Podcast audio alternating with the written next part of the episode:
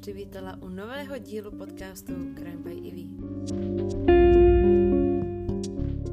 Do dnešního dílu podcastu jsem si vybrala vraha, který dlouhá léta unikal policii.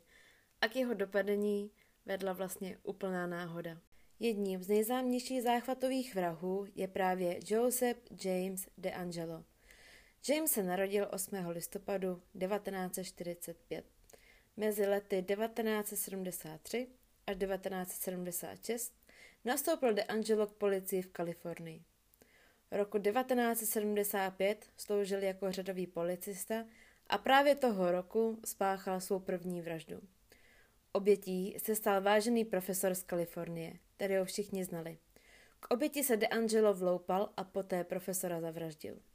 Mezi lety 1976 až 1979 DeAngelo sloužil jako policista v Auburn v Kalifornii, kde byl James později vyhozen za krádež kladiva a plechovku psího repelentu. V létě roku 1976 docházelo v Sacramentu ke krádežím a přepadáváním žen. V té době se ovšem nevědělo, kdo za krádežemi a za útoky stojí. V té době se už veřejností šířil název Golden State Killer, tedy vrah od Golden State. Ke krádežím a k přepadáváním nedocházelo na ulici, ale DeAngelo se vloupával k obětem domů. Většinou si z domu odnášel cennosti, ovšem když byl majitel doma, tak to v většině případů odnesl. V roce 1978 James opět útočil. Oběťmi se stal manželský pár, který šel ve večerních hodinách venčit svého pejska. V letech 1978 až 1981 byly záznamy o dalších vloupáních a vraždách v East Bay, kde Golden State Killer útočil. Dalšími oběťmi se staly Debra Manning a Robert Offerman. Svázal ženu i muže, ženu znásilnil a poté je oba zabil. V březnu 1980 zabil další pár. Leymana a Charlie Smith, kteří byli zavražděni v jejich domě ve Ventuře. 5. února 1981 zabil mladou slečnu jménem Manuela Witt. V červenci 1981 se staly dalšími oběťmi dva lidé. Mezi lety 1981 až 1986 byl naprostý klid. Nebyly páchány žádné zločiny. V roce 1986 byla znásilněna a zavražděna mladá žena jménem Janelle Cruz. Tento případ byl poslední, o kterém se vědělo. V roce 2018 se DeAngelo dostává do rukou policie s tím, že by mohl být podezřelý. Případ byl v letech několikrát odložen, a to z důvodu, že si policie myslela, že vrah zemřel nebo že ho hřádění přestalo bavit. Ale právě v roce 2018 nastává zvrat, kdy si mladá žena chce nechat udělat svůj rodokmen pomocí testu DNA. Jelikož ve Spojených státech dochází k archivaci DNA, tak se zjistilo, že slečna má určitou shodu z DNA, které byly na místech činu právě od Golden State Killera.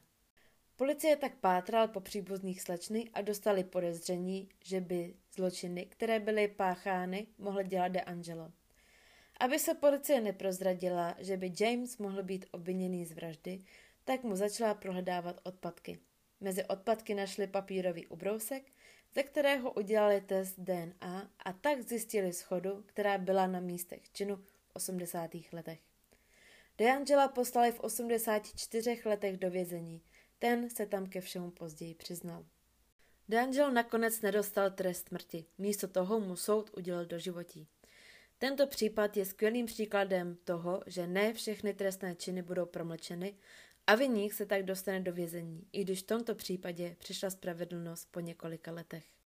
Jak jsem na začátku zmínila, že DeAngelo byl takzvaný záchvatový vrah, bylo by asi dobré tento pojem vysvětlit.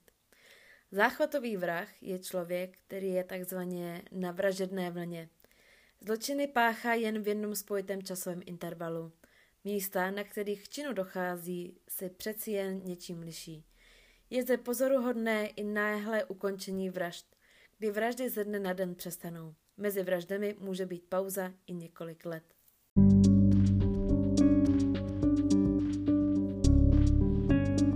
Tak dnešní příběh byl o něco kratší než ty ostatní. I tak doufám, že se ti tento díl líbil Každopádně můžeš mě sledovat na Instagramu, kde jsem jako Crime by Ivy, kam přidávám jak kriminalistický kalendář, tak další různé příspěvky, třeba o čem bude další díl.